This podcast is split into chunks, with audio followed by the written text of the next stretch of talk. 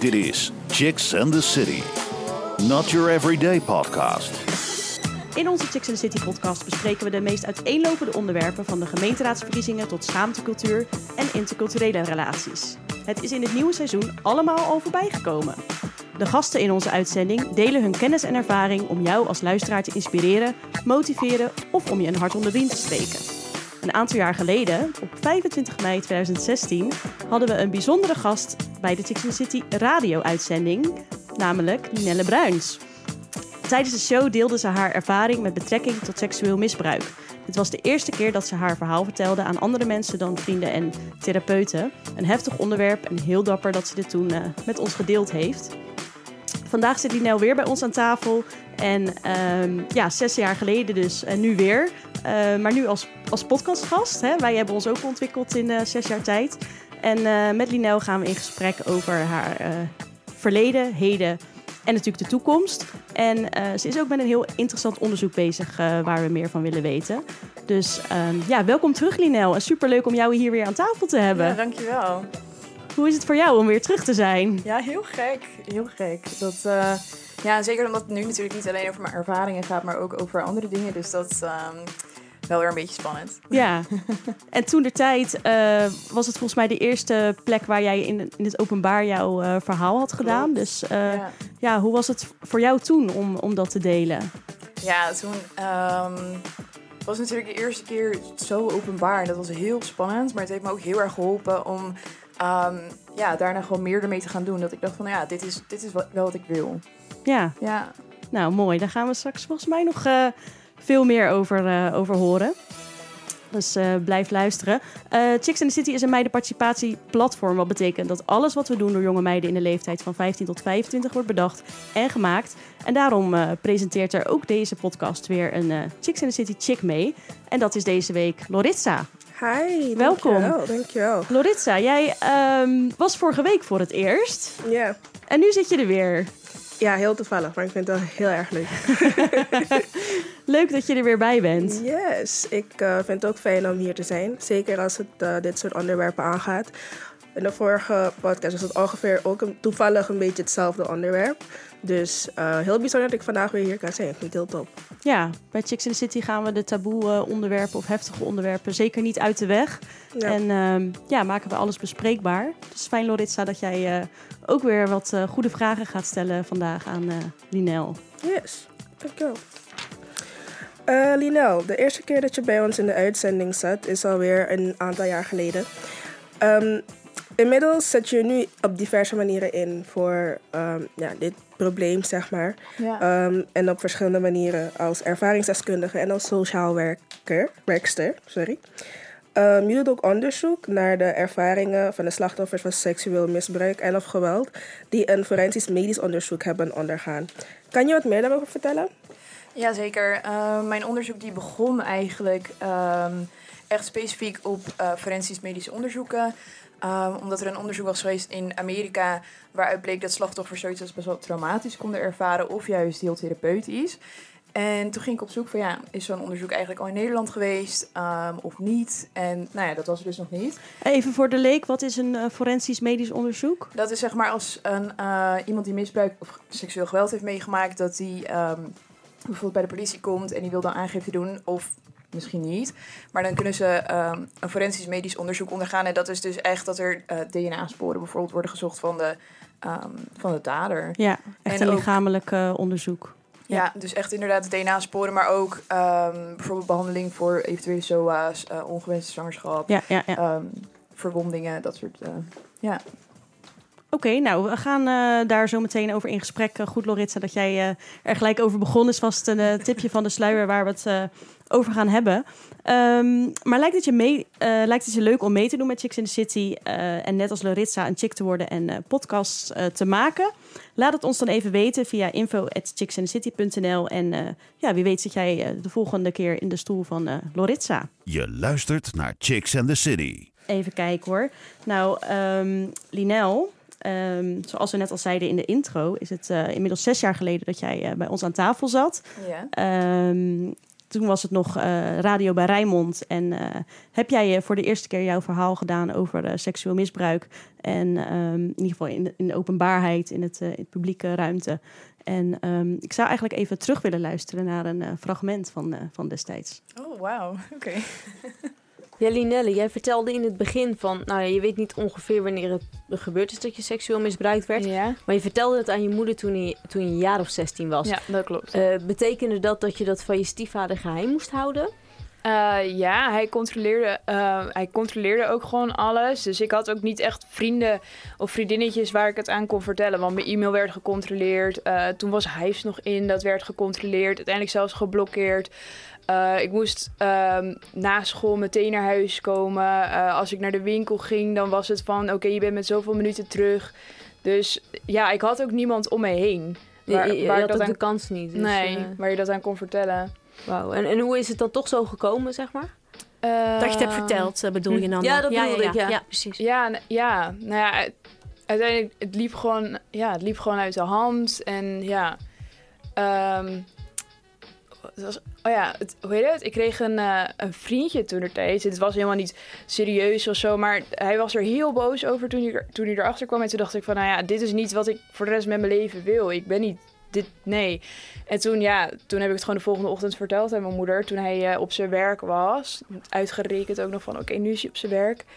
Dus ja, Ja, even een fragmentje uit eh, 2016. Eh, heftig om te horen ook dat je het eh, nou ja, ook zo geheim moest houden. ja. Eh, hoe is het voor jou nu om deze opname terug te horen?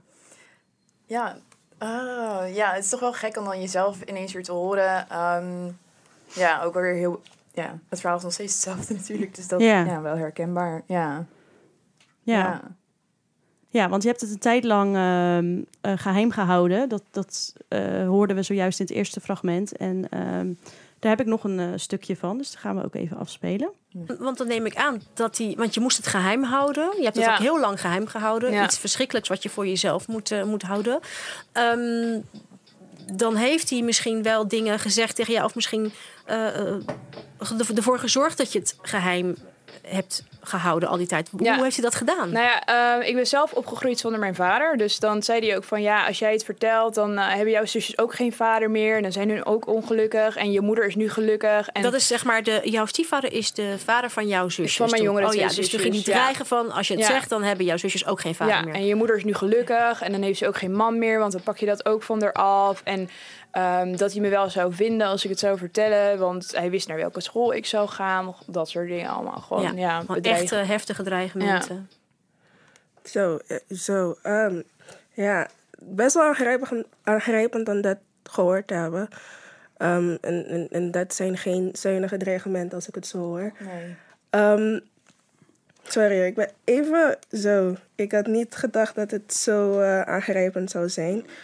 Ehm, maar je vertelde, ehm, zeg maar, in het eerste fragment ook al dat eigenlijk dat vriendje er soort van voor gezorgd heeft dat je het aan je moeder hebt verteld uiteindelijk. Ja. Ehm, maar hoe is dat zeg maar voor je gegaan? Was het een gevoel van opluchting of was het meer van, eh, ja, nu weet ik niet precies wat er gaat gebeuren. Hoe voelde je eigenlijk daarover? Het was heel raar, want je kijkt natuurlijk heel lang uit naar het moment dat je denkt van oké, wanneer ga ik het vertellen? En je hebt het al heel vaak in je hoofd afgespeeld. Ehm, ja, ik heb ook wel op het punt eerder gestaan van nu, nu is het moment. Uh, maar goed, dan durfde ik het weer niet.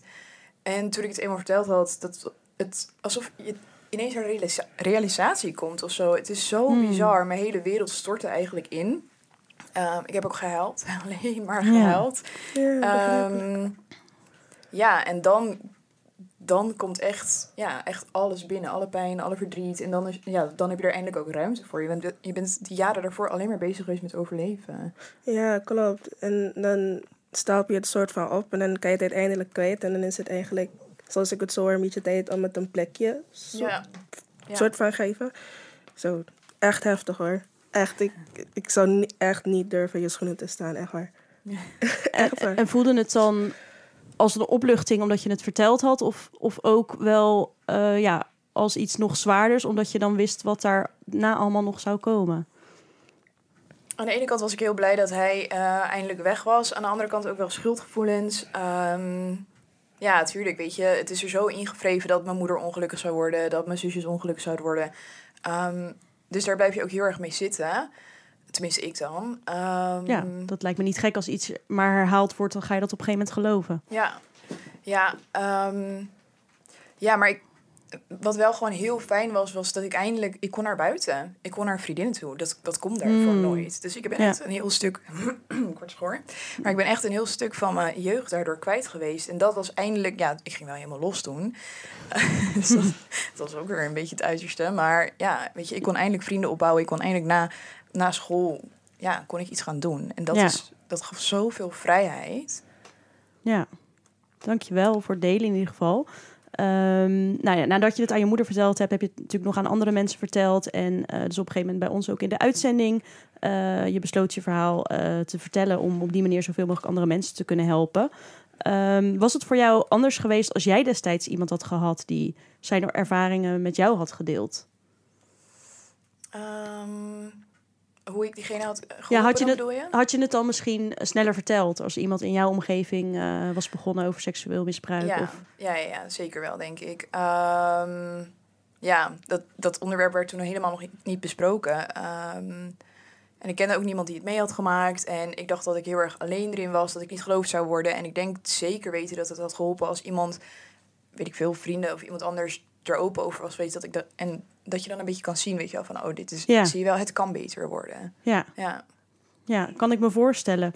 Ehm, nou, in het radio-interview van 2016 vertelde je ook dat je graag als ervaringsdeskundige aan de slag zou willen gaan. En ehm, we luisteren opnieuw even naar een fragmentje. Dit is de laatste. En Ja. eh, daar komt hij. Hey, en je wil dus als, als ervaringsdeskundige aan de slag. Waarom wil je dat? Wat is, wat is de reden die zegt, nou, dat wil ik echt gewoon gaan doen? Ja, ik wil gewoon dat dit gewoon. Ik hoop dat het bij mensen hierdoor voorkomen kan worden. Of dat ik er voor mensen kan zijn. Ik dacht ook dat ik alleen stond. Ik wil aan mensen gewoon laten weten van je, je hoeft er niet alleen voor te staan. En het kan altijd beter worden. Want ik dacht ook dat het nooit meer op zou houden en nooit meer beter zou worden. Maar hier zit ik nu. Ja. Ja, zes jaar verder en gelukkig. Dus ja.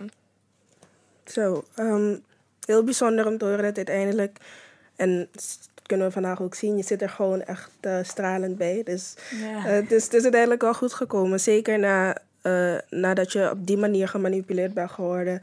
In het denken dat je er alleen voor staat en dat, het, dat er geen einde aan zou komen. Ehm, eh, maar wel fijn om te horen dat het daar nou goed gegaan is. En, en ook fijn dat je hier zit vandaag. Je wilde dus ehm, aan de slag gaan als ervaringsdeskundige, zeker ook vanuit je eigen ervaring.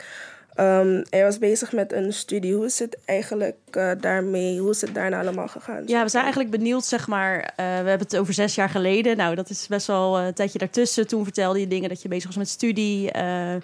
Ja, met, eh, dat je als ervaringsdeskundige aan de slag wilde. Dus kun je een beetje meenemen hoe het in die tijd eh, tot nu verlopen is eh, in jouw leven? Ja, zeker. Ehm, volgens mij zat ik zelfs in mijn examen, of het laatste derde jaar van mijn sociaal-pedagogisch medewerker. Dat was mijn MBO nog. Hm. Ehm, toen ben ik doorgegaan naar mijn HBO. En ik, daar heb ik heel veel gehad, trouwens ook aan- aan de docenten die ik daar had. Die zeiden ook gewoon van: ehm, iedereen heeft wat meegemaakt, daar moet je over leren praten. Oh, wat fijn. En toen ben ik eigenlijk bij een, eh, organisatie aangesloten eh, als vrijwilliger om voor scholen voorlichting te geven voor organisaties die ehm, ja, met slachtoffers bijvoorbeeld werken. Of hoe, hoe, hoe ehm, herken je de signalen? Ehm, dat eigenlijk, hoe bied je hulp aan? Wat, wat vond ik vanuit mijn ervaring wel of niet fijn? Misschien weet je, helpt dat ook bij anderen. Ehm, meermaals op de radio is geweest inmiddels. Ehm, en toen ben ik ook papers gaan schrijven over ehm, verschillende onderwerpen rondom seksueel geweld eh, voor mijn HBO-studie. En zelfs de docent die had me zelfs uitgenodigd om voor mijn eigen klas ook mijn verhaal te doen. Ja, toen ben ik gevraagd voor een documentaire ook nog. Oh, wauw. Dus dat, ja. En daarna uiteindelijk weer voor, een- ja, de laatste tijd ook weer voor documentaires. Dus het is echt niet opgehouden.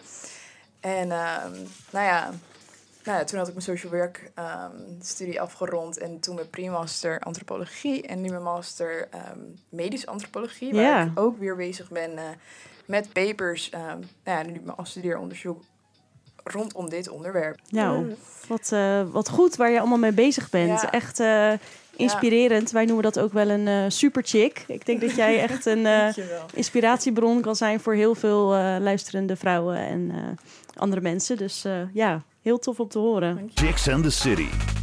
Super Chick. Ja, we zitten dus in de studio met Linel Bruins en we hebben net teruggeblikt op de vorige keer dat ze bij ons te gast was. Ehm, inmiddels zet je je dus eh, als ervaringsdeskundige eh, in op verschillende manieren en ook als sociaal werker. Eh, je bent werkzaam met slachtoffers die seksueel geweld of misbruik hebben meegemaakt. En ehm, uit onderzoek blijkt dat de impact van seksueel misbruik niet alleen te maken heeft met de ervaring zelf, maar dat ook andere factoren die hiermee te maken hebben een grote impact kunnen hebben. Zeker. Ja. Ehm, welke factoren zijn dit eigenlijk? Nou ja, dat zijn bijvoorbeeld reacties van de omgeving. Ehm, dus bij vrienden, familie, degene waar je het vertelt. Ehm, victim blaming is bijvoorbeeld eentje dat gewoon heel veel impact heeft op een slachtoffer. Het niet geloofd worden. Ehm, maar ook de hulpverlening die een persoon wel of niet aangeboden krijgt. Dus je hebt natuurlijk ook te maken met professionals die ja, een slachtoffer bijvoorbeeld niet heel goed begrijpen. of bepaalde opmerkingen maken. Maar ook als slachtoffers naar de politie gaan en daar hun verhaal willen doen. Dan ook dat heeft weer heel veel impact. Dus ja, bijvoorbeeld heel veel slachtoffers worden ehm, eigenlijk ook een beetje afgewezen van ja, weet je, je verhaal past niet. ehm, ja, het is geen strafbaar feit binnen de huidige wet. Ehm, nou ja, dat, dat zorgt er ook gewoon voor dat het heel veel impact Ja. heeft natuurlijk. Of de forensisch medische onderzoeken, de FMO's noemen ze dat dan. Ja, dat is natuurlijk gewoon heel intens. Door je hele lichaam er worden overal swaps genomen en je moet daar, weet je wel, in de zaal staan, uitgekleed. Weet je. je hebt net zoiets meegemaakt. Dat is gewoon super intens. Ehm, en ja, dat onderzoek dan uit Amerika, ehm, dat was ook door een antropoloog, die heeft echt vier jaar lang onderzoek gedaan. En het blijkt dus dat ehm, bijvoorbeeld zo'n FMO echt ervaren kan worden als bijvoorbeeld een tweede verkrachting. Nou is dat niet voor iedereen zo. Anderen die kunnen het juist weer als heel therapeutisch ervaren. Maar dat lijkt ook weer afhankelijk te zijn van wat dan bijvoorbeeld de uitkomsten zijn van nou ja, de rechtszaak. Ja, nou, het, is, ja, het is wel goed om te beseffen dat er zoveel eh, randzaken eigenlijk zijn die, ja, die ook een hele grote impact kunnen hebben. Ja. En, eh, victim blaming hoor je natuurlijk, eh, nou, de laatste tijd hoor dat wel vaker ook in de media, omdat er daar eh, natuurlijk ook een en ander eh, gebeurt. Ja. Eh, heb je daar zelf ook mee te maken gehad? Ehm, ja, nou ja, eh, ik moet zeggen, met eh, het seksueel misbruik van mijn stiefvader dan niet heel erg. Wel ehm, iemand die vanuit mijn familie die bijvoorbeeld tegen mij zei van... ja, weet je, als jij het eerder had verteld, dan was het eerder opgehouden. Nou, dat vind ik zelf ook een, een vorm van victim blaming. Want natuurlijk had ik het eerlijk willen, eerder Ja. willen vertellen. Ja. Maar ik heb het wel in andere vormen. Dat bijvoorbeeld als ik op straat lastiggevallen word... of ehm, in stages of op werk, weet je wel. Dat mensen zeggen, oh ja, maar jij hebt dat wel heel vaak. Of jij... eh, Misschien moet je andere kleding aandoen. Of ehm, ja, Hmm. Ja, zelfs naar. inderdaad, als je gewoon een joggingbroek aan hebt en een grote trui en je wordt dan lastig gevallen, dan alsnog wordt Ja, het eh, gevraagd. dat moet Ja. helemaal niet uitmaken. Dat is juist, Nee, juist victim blaming, ja. ja, ja. Ja, nee. ehm, we hebben het al in de intro een beetje gehad over, en het is net ook nog, dat ehm, iets wat een bijzonder, dat bijzonder veel impact kan hebben op een slachtoffer, het medisch forensisch, on- forensisch medisch onderzoek, sorry, Ja, kan ja. zijn. Ehm, kan je ons een beetje meer meenemen in hoe dat proces eruit ziet en hoe het wordt gedaan, wanneer het wordt gedaan? Ehm, ja, het is vanuit Centrum Seksueel Geweld is de bedoeling dat zoiets binnen zeven dagen gedaan wordt. Dus als dat, ja, maar heel veel slachtoffers die komen natuurlijk niet binnen die, zeven, ja. binnen die zeven dagen. Ehm, ja, en dan wordt er van wat ik nu hoor wel in ieder geval gewoon gevraagd aan mensen van... Goh, wil je dit eigenlijk zelf wel? Ehm, en zelfs als bijvoorbeeld slachtoffers twijfelen of ze wel of geen aangifte willen doen... dan alsnog ehm, kunnen ze ervoor kiezen om wel dat FMO te ondergaan... zodat in ieder geval de sporen veilig zijn gesteld. Dan moet er wel blijken dat ze uiteindelijk wel misschien aangifte willen gaan doen. Ja. Ehm, ja, en in, zover, ja, in dat onderzoek... ehm, ja, ik heb, eh, nou ja, ik heb hem zelf mee, meegemaakt. En ik heb ook iemand gesproken die hem heeft ondergaan. En wel met eh forensische rechercheurs, gespro- rechercheurs gesproken. Mhm. Ehm, en het is dus echt van, ja, je komt bijvoorbeeld... of je doet eerst de aangifte en je gaat dan naar het, Ja. naar het eh, ziekenhuis of centrum seksueel geweld. Dan word je ge- gevraagd om echt uit te kleden. Je kleding wordt meegenomen. Bijvoorbeeld als er nog eh, sporen, op kunnen zitten. ja. Ehm, nou, bijvoorbeeld inwendig onderzoek, ehm, bij een verkrachting, blauwe plekken wordt naar gezocht, Hm. eh, medische zorg wordt verleend. Ehm, ja, en ja, dat is, natu- ja, dat is gewoon intens. ja, het is gewoon Ja, een heftige ervaring. ja. Ja, iedereen loopt de kamer in en uit. ehm. Nee. ja, Je hebt sowieso gewoon weer al die ogen op je. ja, En ja, ik kan me best wel voorstellen dat dat eigenlijk dan een soort van deel 2 kan Ja. zijn voor Ja. een vrouw. Ja, en ook degene die ik had... ehm, ik vond hem zelf ook heel intens, maar het werd ook wel weer bevestigd... bijvoorbeeld uit dat onderzoek uit Amerika... dat het zo heftig wordt ervaren. En ook weer uit een interview wat ik heb gehad... dat zij ook zei van ja, voor mij was dit eigenlijk nog erger dan de verkrachting zelf. Gewoon, ja, omdat je zo bewust er doorheen gaat. En bijvoorbeeld tijdens een verkrachting of seksueel misbruik... dan zoomt iemand ja, vaak uit, weet je wel. Je bevriest, je, Ja. ja. je lichaam gaat gewoon uit... Ja. Zelfbescherming Ja. schakel je Mhm. uit eigenlijk een Ja. beetje. En in Amerika is er dus specifiek onderzoek gedaan naar eh, hoe zo'n medisch forensisch onderzoek wordt ervaren. En eigenlijk de resultaten daarvan, wat zeggen die dan? Dat het, dat het zo heftig is eigenlijk. Ja, dat, dat, ehm, ja, dat dus, nou ja, mensen het dus als heel ehm, traumatisch kunnen ervaren, inderdaad. Anderzijds zijn er ook een aantal die wel zeggen van, nou ja, voor mij werkte het wel therapeutisch. Ehm Dat ze dan toch het idee hebben dat er naar geluisterd wordt. Ehm, maar het schijnt wel, nou ja, uit dat onderzoek in ieder geval, dat mannen bijvoorbeeld minder serieus genomen worden. Ehm, ja, mensen die bijvoorbeeld prostituee al zijn, dat die ook minder serieus Ja, genomen worden. precies. Dus er zijn echt wel bepaalde groepen die daarin vergeten worden eigenlijk een beetje. Of minder goed behandeld. Het bleek uit dat onderzoek. En ook ehm, ja, bepaalde gemarginaliseerde groepen. Ook bijvoorbeeld zeker eh, zwarte vrouwen zeiden ze het ook over. Dat juist ook hun minder serieus genomen worden. Dus dat, Ja. ja, en dat blijkt ook uit andere zoeken. Ja, ja, precies. Dus het is eigenlijk al een stukje bewustwording van de mensen die zo'n onderzoek doen. Die moeten, nou ja, Ja. die kunnen daar nog een hoop van leren eigenlijk. Ja, ja, of inderdaad trouwens ook mensen die zich eh, niet binnen de, huid, ja, de ja, gendernormen eh, Hm. zien zoals de maatschappij ze zeg maar Ja, accepteert. ja, ja, ja. Ja, ja. ja. helder. Zo. Ehm, in Nederland is zo'n onderzoek nog niet gestart, maar, of nog niet uitgevoerd, maar daar ben jij dus wel mee bezig. Ja. Ehm, eh, je zit nu nog midden in je studie, zoals ik het begrijp. Ja. Maar kan je ons een beetje meer daarover vertellen? Wat, wat ben je nu bijvoorbeeld aan het onderzoeken? Precies. Ehm, nou het bleek dus heel lastig om ehm, mensen te vinden die echt dat onderzoek ondergaan hebben. Dus daar was ik eigenlijk eerst heel specifiek naar op zoek. Nou, dat, dat liep natuurlijk helemaal niet. En toen ging ik nadenken van, goh, wat zorgt er nou voor dat, dat, dat het zo lastig is om die mensen te bereiken? Want ik, vanuit ja, al mijn ervaring, zeg maar, ehm, en alle mensen die ik gesproken heb in de afgelopen jaren, ik heb zoveel mensen, ken ik, die seksueel misbruik of geweld hebben meegemaakt. Dus Ja. ja, dus toen ben ik gaan, toen dacht ik, oké, ik trek hem breder.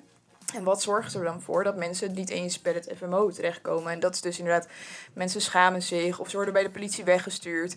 Ehm, zeker mensen bijvoorbeeld ook die de taal niet goed spreken. Dat de politie zoiets Ja. heeft van, ja, weet je, ehm, ga maar, hier kunnen we niks mee. Ehm, ja, eigenlijk dat een beetje. Ja, en Ehm, hoe, eh, jij wilde specifiek eigenlijk, je had die vraag in je hoofd van eh, hoe zit dat in Nederland met, eh, met zo'n onderzoek? Hoe gaat dat in zijn werk? Nou, je zegt Ja. het is lastig om daar mensen voor te vinden die dat hebben ondergaan, begrijpelijk. Ja. Maar kan jij nu wel verder met je onderzoek? Ja, ja, zeker omdat ik hem dus breder heb getrokken en ehm, echt gewoon op zoek ben gegaan naar ervaringen van, goh, wat zorgt er dan voor dat mensen ehm, eigenlijk niet naar de politie gaan?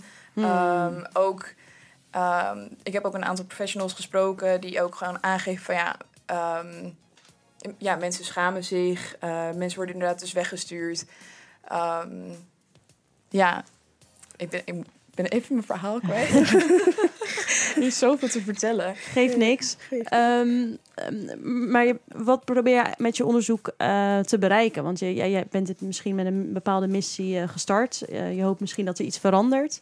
Ja, ik hoop dus dat eh, mensen ja, eerder de, de stap kunnen maken naar de politie toe. En ook dat er bij de eh, politie ook inclusiever wordt. Dus dat mensen Ja. echt meer, dat er meer geluisterd wordt naar groepen. Zeker naar groepen die eh, disproportioneel veel met seksueel geweld te maken krijgen, maar eigenlijk disproportioneel vergeten worden. Ehm, maar ook gewoon voor andere mensen. En dat mensen gewoon minder snel weggestuurd worden. En zeker ook omdat professionals zeiden van ja, ehm, ze komen bij de politie aan en dan worden ze weggestuurd. Ja. En oh my god. Nee, het gaat, het gaat hartstikke goed. ik vind het hartstikke interessant eh, Ja, eh, wat je vertelt. Ja, Ehm, het, is, het is heel moeilijk voor mensen om, om, om daarmee om te gaan. Eh, ze worden... Ze moeten erover praten en dat is, eh, ja, dat is gewoon heel erg pittig. ja, zeker. Ja, En je hebt het net gehad over, eh, zeg maar, ehm, wat eigenlijk je doel is met Ja. dit onderzoek. En je hebt bepaalde dingen bedoeld. Heb je misschien een idee van ehm, hoe dat soort dingen aangepakt kunnen worden? Dus dat bijvoorbeeld mensen serieuzer worden genomen door de politie? Of heb je misschien een idee van hoe je tot die oplossing komt of kan komen? Ehm, ja, dat ben ik dus eigenlijk een beetje met door middel van die interviews ook uh, aan het zoeken nog zelf. Van wat zou ik mensen nou kunnen helpen? Um, zeker hele goede voorlichting ook over de nieuwe wet. Van wat betekent deze nieuwe, de, ja, tenminste de voorgestelde wet die 2024 ingaat. Wat betekent deze wet? Wanneer is iets seksueel grensoverschrijdend gedrag of seksueel misbruik? Um, en zeker ook bijvoorbeeld in meerdere talen, laagdrempeliger, voorlichtingen erover.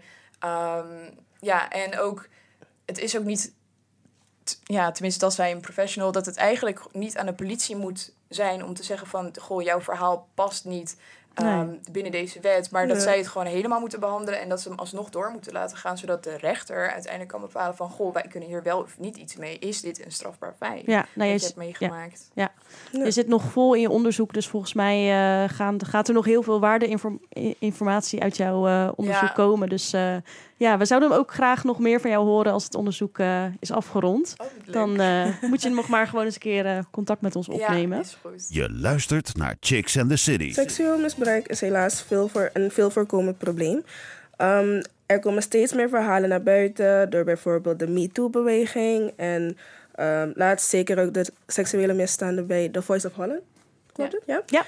Um, handelingen die te maken hebben met seksueel grensoverschrijdend gedrag en verkrachting zijn op dit moment volgens de wet pas strafbaar als er sprake is van dwang. Dwang of geweld, ja. Dwang of, ja minister Grapperhaus, ik hoop dat ik zijn naam goed heb uitgesproken. Ja, zeker. minister Grapperhaus van Justitie en Veiligheid wil deze wet aanpassen en heeft een nieuw wetvoorstel ingediend die alle vormen van onvrijwillige seks strafbaar maakt als verkrachting. Ja.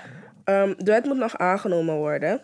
Um, hoe kijk jij er als zorgprofessional hier naar? Ja. Zeg maar? Um, ik vind het heel goed dat deze wet dus eigenlijk wordt gezien als een ja, dat er een nieuwe norm straks gesteld gaat worden van goh, er is niet, hoeft geen sprake te zijn van dwang of geweld om seksueel geweld mee te maken. En um, ja, zeker omdat ook weer uit onderzoek bleek van, oh, ik dacht dat het ongeveer 70% was van de slachtoffers die bevriest.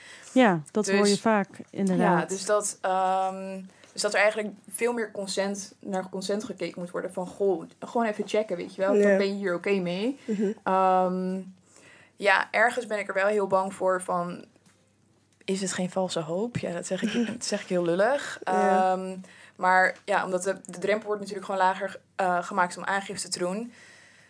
Maar ja, weet je, er moeten nog maar steeds bewijzen zijn. Ja, hoe ga je dat bewijzen? Ja, want, want gaan, als de wet aangenomen wordt, gaan er dan ook uh, dingen veranderen met betrekking tot een uh, forensisch medisch onderzoek? Um, ik heb toevallig vandaag iemand gesproken van het Centrum Seksueel Geweld. Die ah. zegt van niet. Oké. Okay. Ja, dus dat blijft gewoon hetzelfde. Dus het wordt dan vooral um, uitgaan van de verhalen um, die slachtoffers vertellen en um, eigenlijk wat de dader zegt en daar heel goed naar kijken van goh, wat is er niet in lijn met elkaar en ja, kunnen wij hier iets mee? Ja. Nee. Want, want eerder vertel je nou, zo'n medisch forensisch onderzoek is super heftig. Dus dan zou je kunnen zeggen van ja, uh, doe hem niet. Maar dat zou dan misschien weer uh, ja, niet kunnen helpen bij het strafbaar stellen van de persoon. Ja, dat, um, wat ik tot nu toe uit onderzoek heb gelezen, is dat het FMO die is eigenlijk zo belangrijk in zaken. Um, ja, want een verhaal, ja, weet je, er wordt gewoon heel vaak wordt door het slachtoffer gewoon gezegd van ja, ik vond het niet fijn. Dader gaat zeggen, ze vond, vond het wel fijn. Ja, ja, of die ander die vond het wel fijn. Mm -hmm. um, ja. ja, dus dan heb je twee verhalen en ja, weet ja je, wat ga je daarmee doen? Uh, zijn woord tegen het haar of omgekeerd of iets. Ja. ja. ja. Um, kan je op basis van uh, huidige onderzoeksresultaten al iets meer zeggen over de kwaliteit van de zorg die in Nederland gegeven wordt tijdens en na zo'n FMO? Ja, ik ben dus eigenlijk um, nog niet voldoende zeg maar, op echte forensisch medische onderzoeken uh, ingegaan. Zeker omdat ik nu eigenlijk nou, pas één persoon heb gesproken die me heeft ondergaan. Um, maar eigenlijk het traject daarvoor, dus dat heel veel mensen door de bij de politie eigenlijk al weggestuurd worden. Hmm. Ja. Um, dus dat, dat vind ik wel al heel interessant, zeg maar, van goh, ja, wat kunnen we daar veranderen? Ja, en um, zoals je zegt heb je één persoon echt gesproken hier omtrent. Ja. Um, en naast uh, dat dus niet iedereen serieus wordt genomen door de politie, zijn er nog andere opvallende dingen die je uit het gesprek hebt uh, opgevangen? Ehm, ja, nou ja, zoals ik eh, net bijvoorbeeld zei, vond zij het FMO bijvoorbeeld echt een stuk heftiger ehm, dan de verkrachting zelf. En ze, ze zei ik van ja, weet je, ik heb hem zo bewust meegemaakt. Mm. En dat was bij die verkrachting dan weer niet Ja. zo. Ehm, ja, dus dat eigenlijk. En wat voor haar heel heftig was, ehm, het was in coronatijd. En ja, dus die mannen, die of de, de artsen, laat ik het zo zeggen, Ja. die waren er allemaal in zo'n heel wit pak, mondkapje Ja. op. Oh ja. Heel moeilijk herkenbaar. Ja, dat, dat maakt het nog veel moeilijker, Enger, lijkt ja. mij. Ja. Ja. Nou, Ik vond mijne al heel intens. Maar als die mensen daar allemaal in pak dan ook nog eens zouden rondlopen, ja. nee. Ja, ja, dan voelt het heel afstandelijk. Terwijl ook je- nog eens. ja. Ja. Ja. Nou, ik ben heel benieuwd ook naar die, ehm, naar die nieuwe wet eigenlijk. Want ik- ja, inderdaad, je zegt het jezelf ook met een vraagteken van... ja, ik ben eigenlijk wel benieuwd of dat dan ja, iets gaat opleveren. Het is nog een beetje een, eh, ja, een, een gevoel van afwachten eigenlijk. Ja. Ehm, wat is de status daarvan, van die wet? Eh, ligt dat nu ergens eh, te wachten tot het wordt goedgekeurd? Of, eh, Ja, ehm, ik ben vorige week geloof ik bij eh Rode Hoed geweest. Toen was er een heel event zeg maar daarover waar meerdere professionals kwamen. Ehm, en daarin vertelden ze ook van deze wet moet allemaal nog door meerdere lagen heen. om te kijken of de- deze zo goed is of niet. Ehm, nou werd er wel al door activistische organisaties wat kritiek op gegeven. Hij is bijvoorbeeld niet inclusief genoeg. Ehm er gaat eigenlijk, wordt er nog steeds een beetje van de man-vrouw eh Hmm. norm uitgegaan. Ja. Ja, terwijl dat is natuurlijk ook heel anders. Ehm, ja, dus dat daar nog wel veranderingen in zouden moeten komen. Maar toen werd er eigenlijk ook een beetje opgeroepen van... ja, spreek allemaal je zorgen uit. En ja, ook hopen dat politieke partijen daar veel mee gaan doen. Ja. Dat zij nog echt goede vragen gaan stellen van... goh, maar hoe zit dit eigenlijk? Hoe zit dat? Ehm, ja, zodat die wet zo helder mogelijk kan worden. ja. Ge- gebeurt dat nu al een beetje? Of, eh, Eh, ja, of, eh, het is vandaag woensdag, hè? Als Ja. het goed Ja. is, was er vandaag een, eh, werd hij vandaag besproken. Oh. Maar ik heb, eh, ik heb het nog niet opgezocht, dus dat ga ik vanavond doen. Oké. Wat, er, wat eruit is gekomen. Ja, dan gaan wij ook even kijken. Nou, we weten natuurlijk allemaal dat het in de politiek eh, eeuwen kan duren voordat er een wet eens een keer eh, doorheen is. Dat Ja. is sowieso heel frustrerend. Ja, ja, Maar ze zijn er dus over aan het praten. Dus dan eh, nou ja, hebben we nog heel even geduld en eh, gaan we dit gewoon eventjes eh, checken. ja. Nee. Chicks and the City. Nou, Linel, echt eh, heel interessant jouw, eh, jouw onderzoek. En ehm, ja, ik denk nogmaals dat je echt een, eh, een inspiratie bent voor, voor veel vrouwen eh, en andere mensen die eh, seksueel geweld of misbruik hebben meegemaakt. Zeker. Ehm, ik vind het heel bijzonder dat je ehm, ja, eigenlijk al zoveel gedaan hebt. interviews en je zegt een documentaire. En ja, nu zit je ook hier weer. En volgens mij ja, is dat allemaal om andere mensen te helpen. Dus Zeker, ja. super mooi dat je dat doet. Ehm. Heb jij nu een advies voor, voor mensen die zich misschien herkennen in jouw verhaal en ook eh, seksueel geweld of eh, misbruik hebben meegemaakt? Ja, mijn advies is eh, eigenlijk gewoon praten erover. En ehm, bij mij heeft bijvoorbeeld ehm, hulpverlening heel erg geholpen. Niet allemaal, overigens. Ehm, ik heb echt wel heel lang door moeten zoeken voordat ik eindelijk een therapeut vond die mij echt begreep. En dat, die echt de tijd voor me nam. Maar ik snap ook wel dat sommige mensen zoiets hebben van... ja, ik heb echt geen zin in therapie. En dan heb ik zoiets van, ja, weet je... probeer het er in ieder geval met mensen over te hebben. Want als je ermee blijft lopen, dan... het komt er op een gegeven moment gewoon uit. Ja. En ehm, ja, dat eigenlijk. Ja, en dat erover praten kan ook een, eh, een leraar zijn die je in vertrouwen neemt. Ja, of een, iemand in je eh, omgeving, iemand die je vertrouwt. ehm, een tante, een, inderdaad. zoek desnoods een forum online of zo. Dat, ja. Ja. Dat je er in elk geval een beetje van je af kan praten. Ja, precies. En ehm, ja, kijk, als je dan verder niet echt naar een therapeut wil gaan, dan is dat denk ik meer de keuze aan de persoon zelf. ja, Maar dat je het in ieder geval een beetje van je afpraat en dan heb je dat ook gedaan. En dus, zoals, zoals je al zei, dan krop je het op en dan komt het op een bepaalde manier uit wat je misschien Ja. liever niet gehad had. ja, ja. Ehm, maar heel tof dat je dit ehm, zo deelt met je eigen ervaring. Ik kan me alleen maar indenken hoe moeilijk dat moet zijn geweest. Zeker zes jaar geleden. En nu ben je misschien wel in een betere plek. ja. Ehm, maar heel tof dat je, dat, dat je ingestemd hebt om het te doen. Ik, vind, ik, ik Ja, heb echt mad respect voor je. En ehm, ja, je zegt praat erover en dat, is, eh, dat, dat is heel vaak een, een heel goed advies. Alleen even terug naar het begin van het interview. Eh, het werd jou niet makkelijk gemaakt om erover te praten, want er, er stonden allemaal dreigementen tegenover. Dus ja. hoe... eh, ja, dat zullen andere mensen misschien ook hebben. Dus hoe, ja, hoe ga je daar dan mee om dat je toch, ook als je dreigementen van alle kanten krijgt, er toch over gaat praten? Ehm, ja, nou ja, dat was, dat was het inderdaad. Het zijn gewoon die dreigementen waardoor je dan zo lang ermee door blijft lopen en zo, zo lang die angst blijft houden.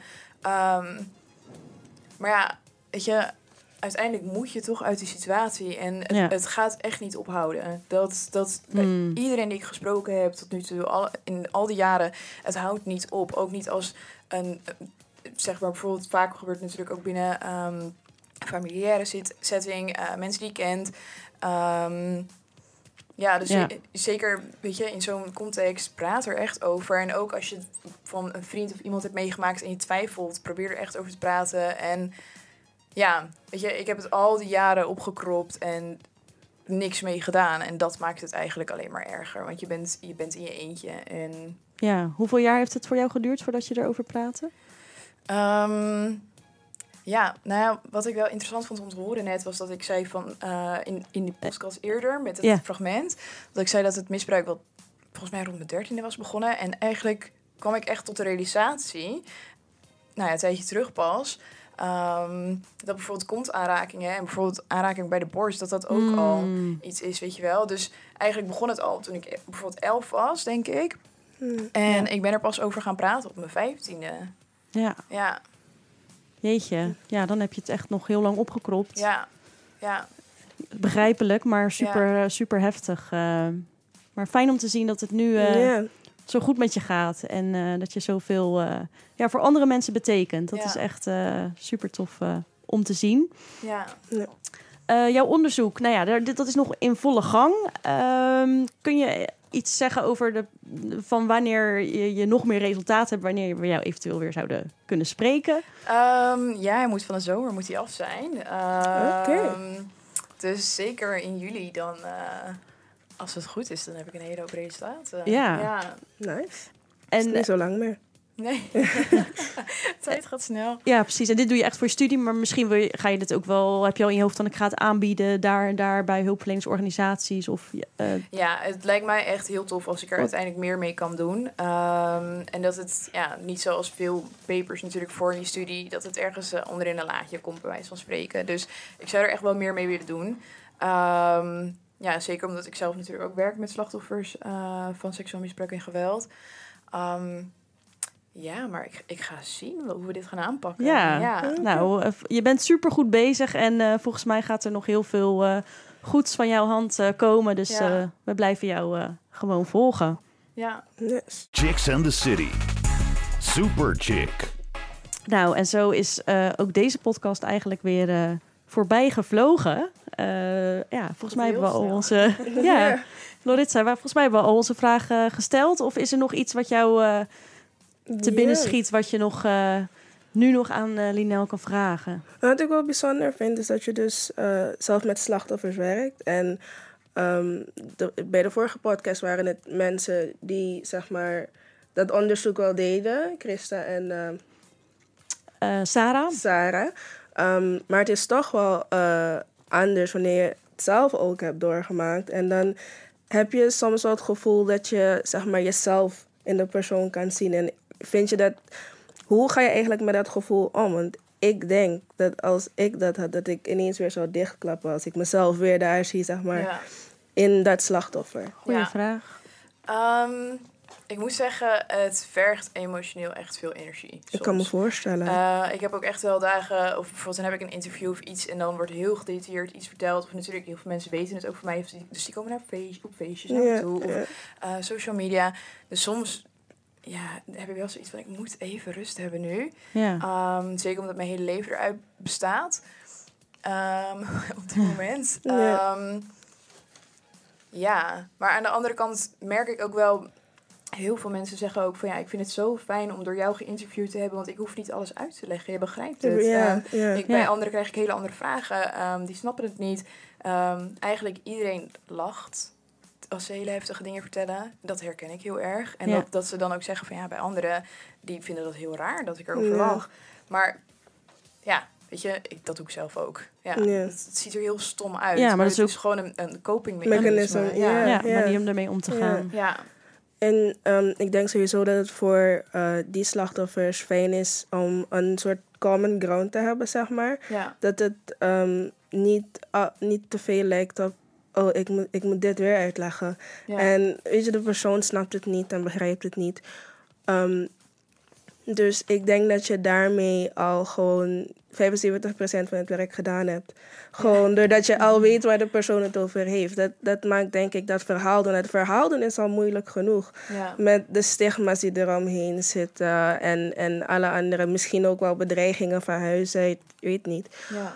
Ehm, maar ja, is het wel fijn om iemand te hebben waar, waarmee die, laag, die drempel nog lager Ja, Zeker. Ja, ja, tenminste, ja, dat is wel wat ik tot nu toe te horen krijg. En ook ehm, ja, binnen mijn werk ben ik er dan niet heel eh, open over met die meiden waar ik werk.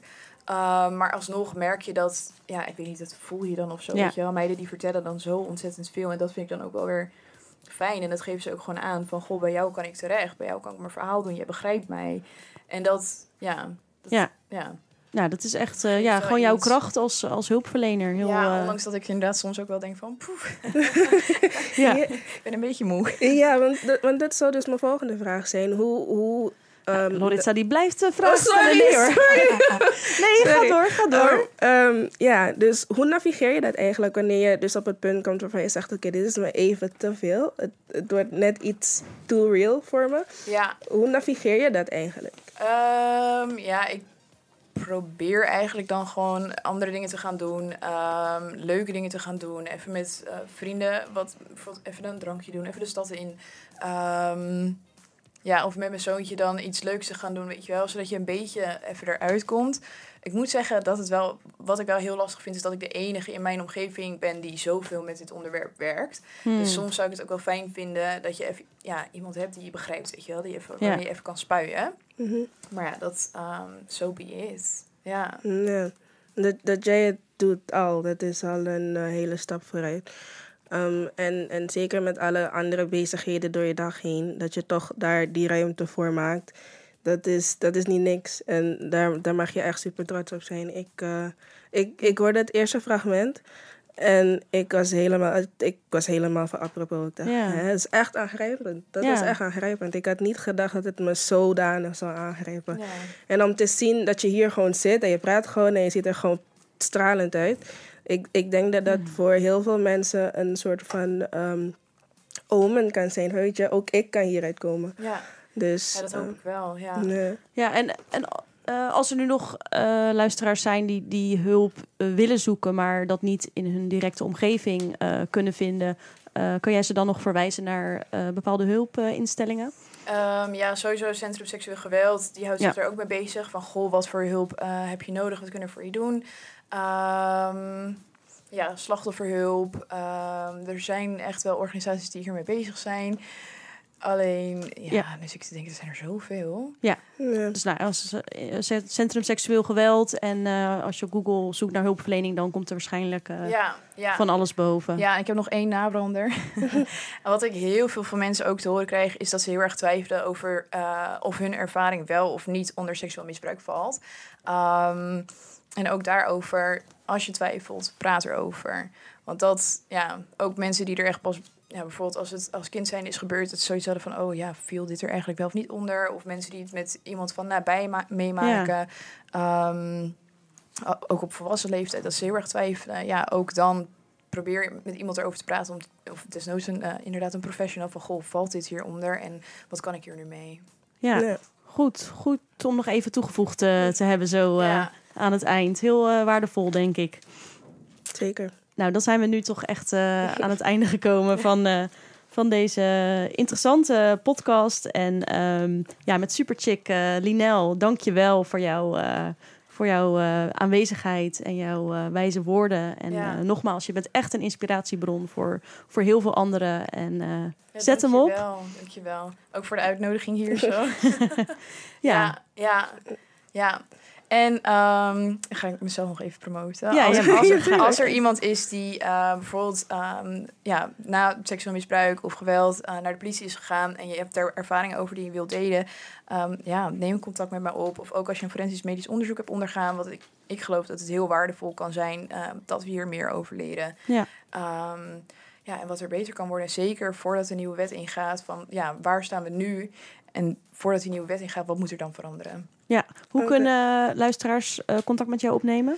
Ehm, ja, ik denk dat het het makkelijkste is om via Facebook te zoeken of vi- via Instagram bijvoorbeeld. Dat heb ik gewoon. eh, LinkedIn is ook prima. Ik ben makkelijk te vinden onder mijn naam. Gewoon eh Linella Bruins. Mijn naam zal wel gedeeld worden ook weer. Ja, Ja, zeker. Ja, oké. Ja, dus ehm, ja, dat zijn de manieren. Alright. Oké, dankjewel. Eh Loritza, jij ook bedankt. Je hebt het echt weer eh, fantastisch Ja, eh, gedaan. Eh, ja, heel mooi. Ook gewoon, je, je, bent jezelf, je toont je emotie. Dat is, eh, ja, Ja. Ja. Dat, dat hoort er ook allemaal eh, Zeker bij. wel. Dus Ja. heel erg goed gedaan, dankjewel.